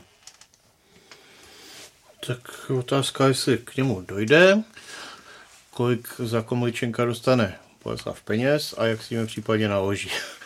Takže samozřejmě Komličenko je, je tam člověk, který zastáv, nějakým způsobem vyrábí obrovské procento uh, boleslavských gólů, tak uh, musel by najít nějakého jiného střelce, kterého tam teď jako úplně nevidím. On se vrací Tomáš. Tomáš Wagner, no, jestli by ho dokázal nějakým Ale způsobem Ale ten rozhodně neměl dobrý, no, ve no, no. To je, jak říkal teda Johan Krajf, ještě jsem neviděl pytel peněz, který by dal 30 gólů za sezónu. samozřejmě, samozřejmě by to pro, pro Boleslav byl jak úkol k řešení. No. Jako když si vezmeme, jak zmínil 30 gólů, tak eh, kolikrát se předtím tady stalo, že dal uh, útočník 30 gólů. No, no, takže, takže uh, se ta náhrada bude hledat strašně složitě. Když si vezmeme dva góly, co dala Boleslav na Spartě, tak on Komličenko jako je nedal, ale u těch ty klíčové souboje vyhrával on, jestli si to dobře, jestli si to dobře vzpomínám. Jo, takže on je pro ně, on je pro ně, on má 10 plus 3, že jo, za tenhle podzim ten počet gólů není tak uh, impozantní jako v, v minulém minulém roce nebo v minulé sezóně, ale pořád je to eh, jeden z nejlepších nebo jeden z nejlepších útočníků nejlepší střelec za poslední dvě sezóny. Je fakt, že to mají Mešanoviče, že běží nějaké debaty o tom, že ně, Jasně. nějací další hráči ze Slávy by se tam mohli přesunout a zrovna u té, u té Boleslavy, pokud ještě by si třeba hmm. Plzeň stahovala Buchu, tak tam jako hmm. těch změn může být může hodně, být. takže to je opravdu... To je problém u týmu, které hmm. mají prostě víc těch hráčů na hostování, no. jo, že se vám to vlastně na jaře, že na třech pozicích najednou, aniž byste to plán, jako chtěl, tak na třech, čtyřech pozicích řešíte, hledáte hmm. nové. Jako trenér Weber už po minulé sezóně ukázal, že umí pracovat uh, s týmem, pokud se změní. Viděli jsme, když se mu rozpadla celá obrana, ale taky to nějakou dobu trvalo. A když ti odejde střelec, který, jak ty kluci zmiňovali, má taková čísla, tak chtě nechtě, prostě stejně ti to bude nějakou dobu trvat. A myslím, že vidíme v, obecně v Česku, že tady nejsou, no, není úplně jednoduché najít úplně golového útočníka, který by vám pravidelně sázel 30 branek, takže stejně, ať, ať odejde, jestli odejde, tak pro Boleslav to bude problém, i kdyby koupila sebe lepší útočník. Vidíme, jak Israel Madrid zatřáslo, no, když jim no. odešel nejlepší střelec, taky nedokázal hrát. Hmm. Tady je ta odpověď eh, celkem na bíledni, ale eh, který tým byl pro vás překvapením podzimu? Tak já bych asi dal Dva, jo, protože, a není to žádné, není to žádné překvapení. No, Slovácko celkově za, za podzim a České Budějovice za to, jakým způsobem zvládli tu druhou část podzimu po příchodu Jaroslava Drobného a Tomáše Sivoka jejich zabudování, tak to bylo.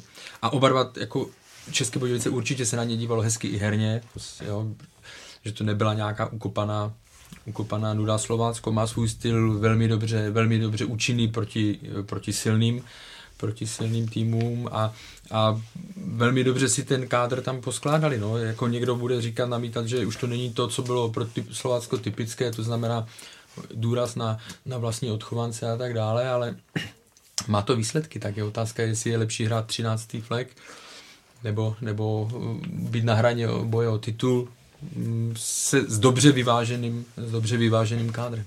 Mně se Karel teďka tady rozvedl Slovácko, já bych zmínil Budějovice byly změněny a co bych zmínil u Budějovic navíc, když je krásně vidět, jak ten systém a tým vás dokáže posunout jednotlivce výš, když vezmeme Patrick Brandner, sezóny předtím v podstatě se mu nevedlo na Dukle a hledal se. Teďka najednou je z něho důležitá postava té sestavy Čolič, který hrál pravého beka, odešel z Karviné, najednou je z něho, on má snad čtvrt... 2 plus 6. No, 2 plus 6 na pravého beka a celkově pak Havel, skvělý stoper, který se vy, vy, strašně vylétl vedle Tomáše Sivoka. A když vidíme ty jednotlivce, nebo Ivan Šaran, to jsou prostě jednotlivci, kteří třeba předchozích angažmá, to nebylo ono. A to je vlastně k tomu, když se vrátíme, jak jsi mluvil o té Plzni, jestli byla chyba s provodem, předchozí, třeba mu to angažmá přesně nesedělo systémově, najednou změníte prostředí, potom si říkáte, ty bychom ho nepustili. Možná kdyby ho nepustili, tak by to vypadalo úplně stejně. To je to teďka přesně příklad těchto kluků, kteří jsou v Budějovicích a sedí ten systém skvěle a na základě toho se vypracovali v atraktivní podstatě zboží pro celou ligu, řekl bych. Já myslím, že to kolegové schrnuli. No. Slovácko-České Budějovice jednoznačně zahráli nad očekávání. Když se podíváme dolů, tak eh, kde je pro vás jasným aspirantem na sestup? Kdybych měl to brát jenom z pohledu, jakým dojížděli, způsob, jakým dojížděli podzim, tak bych tam řekl, tak bych řekl příbram, jo, protože, protože tam ty zápasy opravdu byly, byly špatné, směrem dopředu vlastně vůbec nedávali góly, jo, obrana byla v mnoha případech eh, nefungovala. Opava se po příchodu trenéra Balcárka zlepšila, což mě až tak jakoby nepřekvapilo s tím, co jsme si povídali o tom, vlastně, když k té změně došlo, protože on jako má svůj styl samozřejmě založený na defenzivě a tak dále, jako, ale tam to, tam to probuzení přišlo. Karvina je pro mě, Karvina je pro mě za, jako byla, je a bude jako záhada nebo tajemka, protože nevím, co si myslí do trenéru Jarábkovi, jako, protože ho neznám, tak říkám, z toho, co jsem dostal nějaké ohlasy ze Slovenska, tak eh, to nebylo nějaké eh, jako přehnaně pozitivní, takže tam je to pro mě, tam je to pro mě zajímavý, nebo záhada a zároveň u tady těch třech týmů uvidíme vůbec v jakých eh, kádrech zase do jara, do jara půjdou.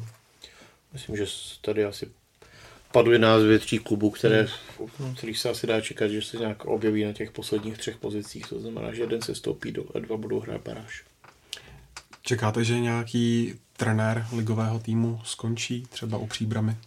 No, když jsem viděl právě ty poslední, uh, poslední výkony, tak uh, jsem si říkal, že bych se nedivil, kdyby tam, kdyby tam uh, pan Starka k něčemu, k něčemu sáhnul. No a samozřejmě téma těch nejbližších dnů bude, eh, bude Baník Ostrava, protože z informací, které jsem měl na konci týdne, ještě myslím před, před víkendem, tak informace byla taková, že se v tomhle týdnu musí eh, rozhodnout, ať už si ho odvolají trenéra Páníka, nebo jestli zůstane, že to nesmí prostě protahovat, jo, aby se na začátku ledna hnedka vědělo, eh, jaká bude, jaká bude situace. No. Eh, tam se pořád vlastně, znovu říkám, nevím aktuální teďka informace z víkendu, ale skloňovalo se tam jméno Luboše Kozla nejčastěji, Romana Pivarníka. To, se, to jsem ještě nezaregistroval, ale vím, že prostě tam se zase u Luboše Kozla řešilo to, že on bych si hrát chtěl podržet tu devatenáctku nebo tohle, takže se že těch, je to tam takové zatím váhavé, ale vím, že v, nebo určitě to v Ostravě bude velké téma, hlavně teda pro, pro fanoušky, protože to, o čem jsme se bavili v průběhu podzimu, tak eh, to jako ty poslední zápasy to spíš eh, utvrdili, než, než že by hmm. to, eh, že by ty lidi to nelá, nebaví ten fotbal, jo, byť to nějaké výsledky, ale zase budeme se bavit sedmé místo, jestli to je, jako byť je to podzim, jestli to je úspěch, nebo, nebo není. Já si myslím, že Baník s tím kádrem by měl být uh, prostě v té, v té první šice a měl by hrát, měl by hrát jiný fotbal. Tam jsou ty vztahy mezi a, týmem a trenérem tak. zjevně taky vyčpělé.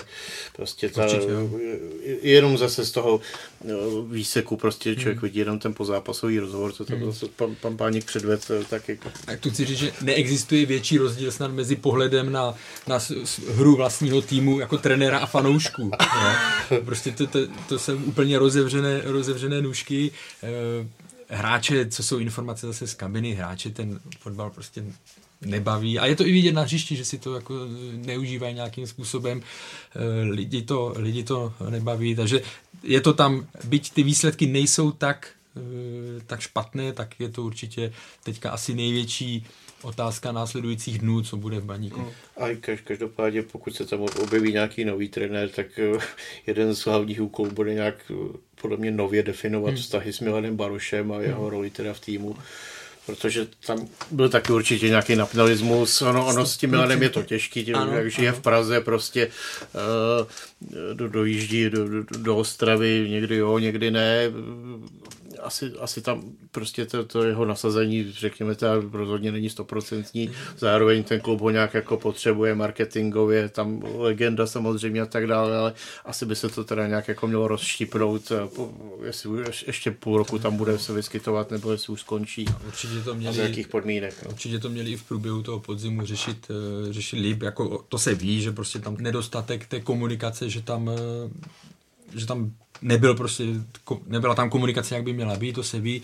Zároveň, když si vezmeme ty situace, jo, že e, máte hráče, který je na lavičce v zápase s Opavou, jako myslím tím Milana Baroše, takže pokud je na lavičce, tak předpokládám, že je aspoň schopný hrát 10-15 minut.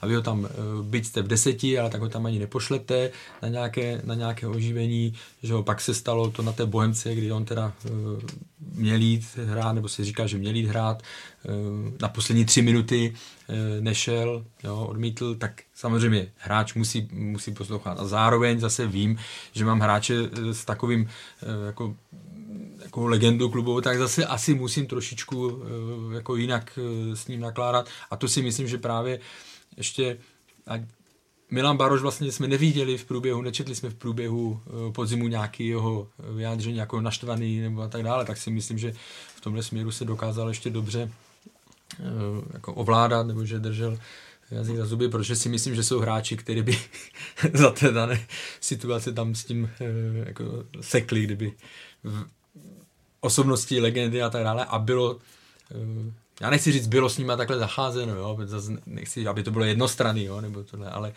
ale v té situaci, jak to vykrystalizovalo, tak si myslím, že někteří už by se na to vykašlali. Teď zase třeba to nazírat i z druhé strany. Já si třeba pamatuju v průběhu podzimu, už je to, už je to delší čas, se objevil někde v bulváru eh, jo, článek Velké Karlovice, jo. prostě tam nějaký hotel, nějaká oslava, nějaký jo. pan si stěžoval, jak tam po něm hmm. Milan Baroš vystartoval, já nevím jestli... No ale každopádně ten, divoký Mejdan, ten se měl konat tuším někdy ve středu a, a v, pátek, mm. v pátek hrál Baník jako zápas s Opavou, který je pro ten klub důležitý, tak z toho je asi nějak jako vidět i ten přístup toho Milana, že někdy asi může být trochu problematický, takže to je asi... Určitě to myslím si, že, že trenér Páník ho tam jako nedržel, proto, protože by k tomu jako neměl důvod. No. Pak byl zraněný samozřejmě taky nějaký, ale určitě to není jednostranný, to jsem, nech, to jsem nechtěl no. říct, ale spíš jde o to právě to teda vykomunikovat a odprezentovat tak, že ano, už to nemá smysl, nebo ještě poslední půl rok, ale za nějakých jasně nastavených těch. Já bych obecně řekl, že pokud baník vidíme v posledních letech je tam progres. Z druhé ligy do první ligy z boje o záchranu na jednou boji o přední příčky. Pokud se baník v tomhle progresu chce posunout, tak A ten je, progres se zastavil No, na jaře 2019. no, jo, takže jako- je potřeba jako do toho říznout, ať prostě si myslím, že pro baník, pokud se chce dál posouvat, tak je potřeba do toho sáhnout na trenerské pozici, ale to, co udělala dříve Slávě, ale co teďka podle mě, jak smýšlí Plzeň, tak podle mě tohle by bylo smaž, správné smýšlení i pro baník a v podstatě my jsme se o tom bavili, kdo chce to nějak obsahle, tady ne- nerozebíráme zase baník to samé, tak dva díly zpátky jsme měli dlouhou část právě o téhle tematice, tak si to může pustit. Jako jenom poslední věc, z mého pohledu pro baník, když se bavíme o načasování změny, tak z mého Hmm. pohledu je to dobrý prostor, protože může hrát, na jaře samozřejmě může hrát o poháry, ale nemám pocit, že by baník eh, v téhle fázi jako vyhlašoval, potřebujeme hrát poháry, eh, že by věděli, že mají na to, aby se prokousali, eh, prokousali pro, před koly do, do, hlavní, do hlavní fáze, tudíž mají ten půl rok prostor na to si opravdu začít začlenovat a budovat něco, začlenovat i mladší, ale ne, nejenom mladší jako věkově, ale prostě jiné typy, rychlejší a tak dále. Jo, a měli by prostor na to s tím způ- nějakým způsobem to uh, oživit, i protože nejsou, uh, když to porovná s tou Plzní, která se bavíme o těch jasných ambicích eh, zá- základní skupiny evropských pohárů, Baník v téhle situaci není. To byl mimochodem, Luďku, neuvěřitelný rozhovor po tom utkání se Spartou, kdy se pan Pánik té reportérce nepodíval ani jednou do očí. Hmm. Jsem si říkal teda, no, dobrá. Eh, Zaznělo slovo, já jsem to nezvěděl, nero- zaznělo slovo bojovat. Nebo nějaký Eh, boj? To asi bylo předtím. Já jsem tady ten, ten rozhovor jsem neviděl, ale četl jsem jenom jako v přepsané, uh, přepsané verzi. Kdybyste měli eh, říci jednu věc, která vám v ligovém prostředí eh, se zdála nejlepší a zároveň nejhorší, tak co by to bylo? Uh, nejlepší, z mého pohledu, já nebudu jako vypichovat zápas nebo tohle, ale mně se, já bych to řekl, nějaké boření mýtů, když jsme před sezónou... Ano, no, bez hashtagu. Eh, Když jsme před sezónou řešili krátkou, eh, krátkou letní pauzu, která opravdu krátká byla, eh, ten jeden týden tam asi slušel navíc, nebo určitě, tak se řešilo, a pak přišly evropské poháry, že? a řešilo se Spart, Slávia, kratičká pauza, reprezentanti unavení a tak dále. Pak přišly evropské poháry, Plzeň vypadla, Sparta vypadla, eh, a vlastně se začalo řešit, jest, na kolik procent má vinu právě ta krátká letní pauza, že se to nedalo připravit a tak dále. Mimochodem, teď to bude ještě horší po euro, ale Ano, ano, ano. řeči. Ale teďka, vlastně jsme viděli, ono úplně ta vypadla s Antwerpama ne proto, že by nebyla rozehraná, ale protože zahodili prostě neskutečné množství šancí. Sparta to měla taky velmi dobře, že ho rozehrané eh, proti, proti Trabzonsporu.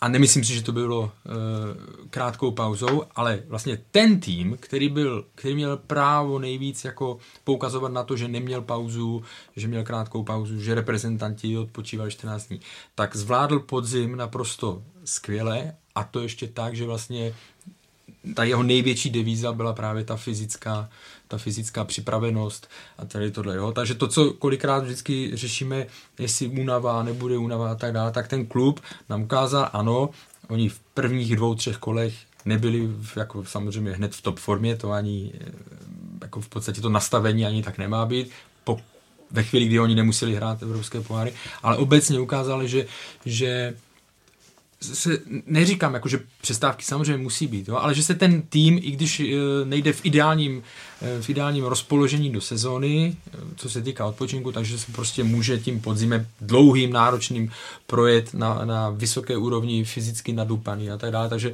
z toho si myslím, že se dá i do budoucna pro, zase pro ostatní brát, aby si to uměli sestavit tak, aby trénovali tak, že prostě ty podzimy nebo ne podzimy, že ty sezóny budou zvládat po fyzické stránce. Tady je třeba si zdůraznit, že když si to téma nakousl, že nejdůležitější měsíce české, českého fotbalu jsou červenec a srpen. Prostě jasně, to, jasně. to, jestli se podaří se dostat do těch, do těch pohárových soutěží UEFA je alfa, omega, prostě, která ovlivňuje všechno další a vlastně, když to malinko přeženu, tak když se tam nedostanete, tak celá další sezóna je jenom Jasně. kvalifikace zase to, pro to, abyste mohli hrát ten červenec srpen. Vidíme, jak je to prostě pro Plzeň, pro Spartu, pro všechny důležité. Takže uvidíme, jak to proběhne teď po tom mm-hmm. euru, tam na jednu stranu si samozřejmě přejeme, aby reprezentace postoupila co nejdál. Když se jí to povede, tak tam opravdu před tím startem ligy tam jako není prostor žádný, takže to vlastně by, by to bylo asi přípravy bez reprezentantů, nevím, to je téma na další, na další díly, ale ale tohle je opravdu pro český fotbal věc, kterou nemůže podcenit, to, to, ať, ať se o tom diskutuje, ať, hmm, ať se na to trenéři udělají seminář, já nevím, ale, ale prostě tohle je tak strašně důležitá věc, že eh, to nemůžeme nad tím jenom tak jako mávat rukama a, a nechat tomu jako úplně volný průběh. Jo, jako já s tím naprosto souhlasím, že to je velmi závažné téma, že se ta termínová listina by se znovu měla, znovu měla jako prodiskutovávat. Já pořád tvrdím, že prostě 30 zápas, 35 zápasů je, je v pořádku, když jsou to schopni zvládat jinde, ale je potřeba najít opravdu, eh, je opravdu aspoň nějakou zhodu, eh, zhodu kde začít, kam vložit nějaké zápasy do, eh, do, do týdnu a tak dále, aby se nemuselo hrát samozřejmě 31. 31. ledna. To, že, to, že Sparta a Plzeň museli mít jiný typ přípravy, to je jasný, že nemohli jít eh, zataveny nebo jako ještě utáhny, protože to potřebovali na začátku. Ale spíš jsem to chtěl u té Slávy říct jako z pohledu toho principu, jo? že někdy dopředu říkáme, to bude nevýhoda, to bude nevýhoda a nakonec, ale dá se s tím prostě popasovat, dá se s tím poprat. Spíš kromě teda uvažování o změně listiny nebo zápasu, tak je taky potřeba podle mě, aby pokud to bude pokračovat v tomhle nastaveném trendu, tak aby trenéři se zamysleli nad tím, jak nastavit přípravu, jak třeba pracovat s hráči, aby jim dali větší odpočinek, jestli je nutné brát hráče hnedka do prvního přípravného zápasu, o čem jsme se bavili tady někdy v srpnu dost obsáhle. Takže tohle musíme vzít i to A, zvažování rozpisu zápasu, ale i B, aby trenéři v podstatě nežili v tom stereotypním, ale od prvního tréninku, prostě tady bude komplet kádr, ale hol přistoupit třeba na to, že my ty největší hvězdy přijedou skutečně před startem sezóny, nebo dokonce obětuju první kolo proto, abych potom mohl ty evropské poháry před kola zvládat s tím, že ti kluci budou svým způsobem odpočatý. Ale je to tohle strašně jako na zvážení, jak znáš jednotliv, jednotlivé hráče, kdo potřebuje třeba od, být v té přípravě déle, kdo méně, to už je potom podle mě kus od kusu, že se k tomu nemůže přistupovat tak, že hodíme všechny do pytle, že buď jim dáme všem 14 dní volno i p, přes přípravu, nebo buď všechny vezmu hnedka od začátku. Prostě podle mě je to hodně individuálně, jak to každý přijímá a nepřijímá. Není na to žádný muster, no? musí, musí se k tomu jako by teda najít uh, nová cesta na, na té cestě buď to, buď to někdo půjde tou hmm. správnou, hmm. někdo špatnou, to se prostě musí, musí hledat a, a to hledání samozřejmě sebou přináší riziko prostě. Ztratili, hmm. ztratili se nějaké staré dobré jistoty, a, a. teď je potřeba najít nějaké nové. V, v podstatě se ztratili dvě jistoty krásného, dlouhého eh, letního a zimního hmm, přípravného období. Jo. A když se podíváme zase do ostatních zemí, no tak tam tady ten luxus mm, nemají, nemají ale dokážou se s tím nějakým hmm. způsobem porovat. Byť jsou to já teď já nemluvím opravdu o přetěžování hráčů, jako ve smyslu, co třeba měl Kevin De Bruyne minulé sezóně, že jo, kdy měl minimální pauzu, pak se to na vás podepíše, začali svalové a tak dále, jo.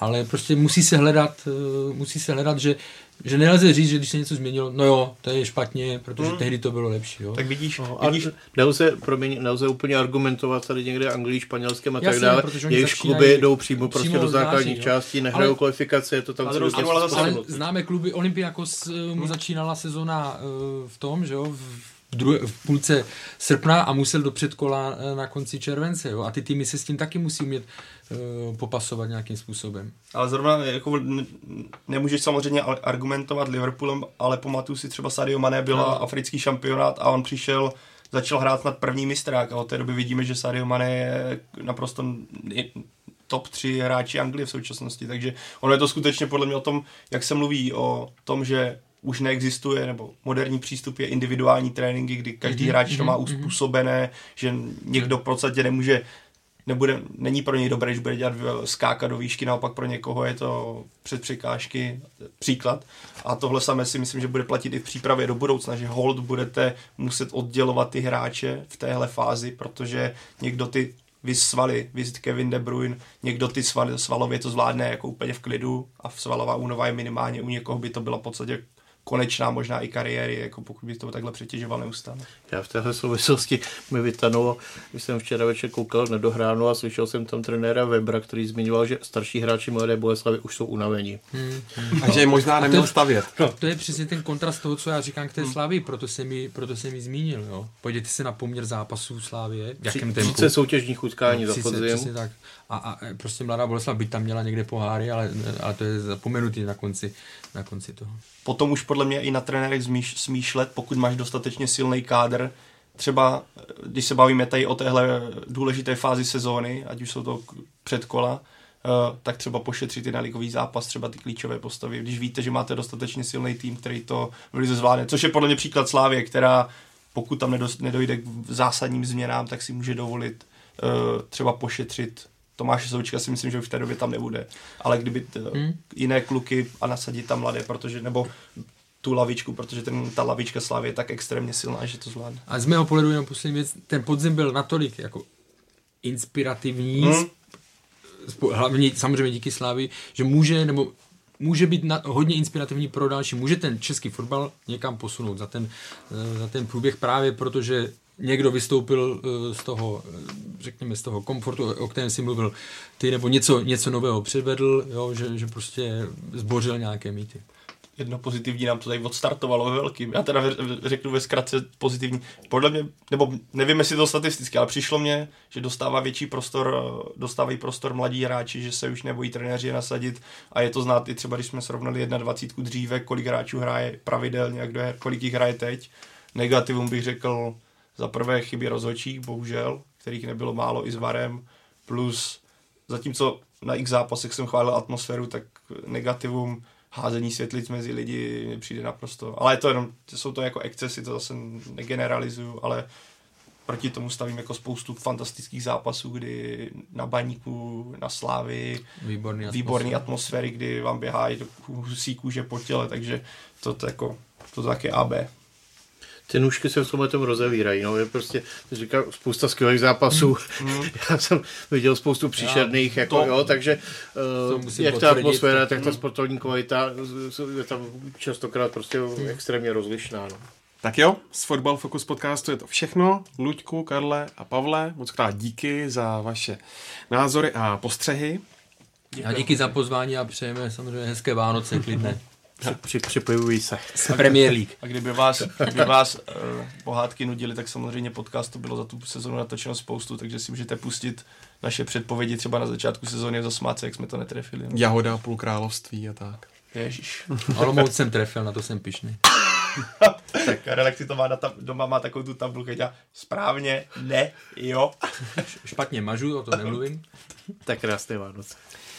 Je to poslední podcast pro tento rok. Přejeme vám krásné svátky, šťastný nový rok a v lednu 2020 na vás určitě vyskočí nový díl. No a tradičně připomínám naše adresy fotbalfokus.cz, čtsport.cz a všechny podcasty jsou samozřejmě taky na Spotify, Soundcloudu, v iTunes i na YouTube. Mějte se hezky.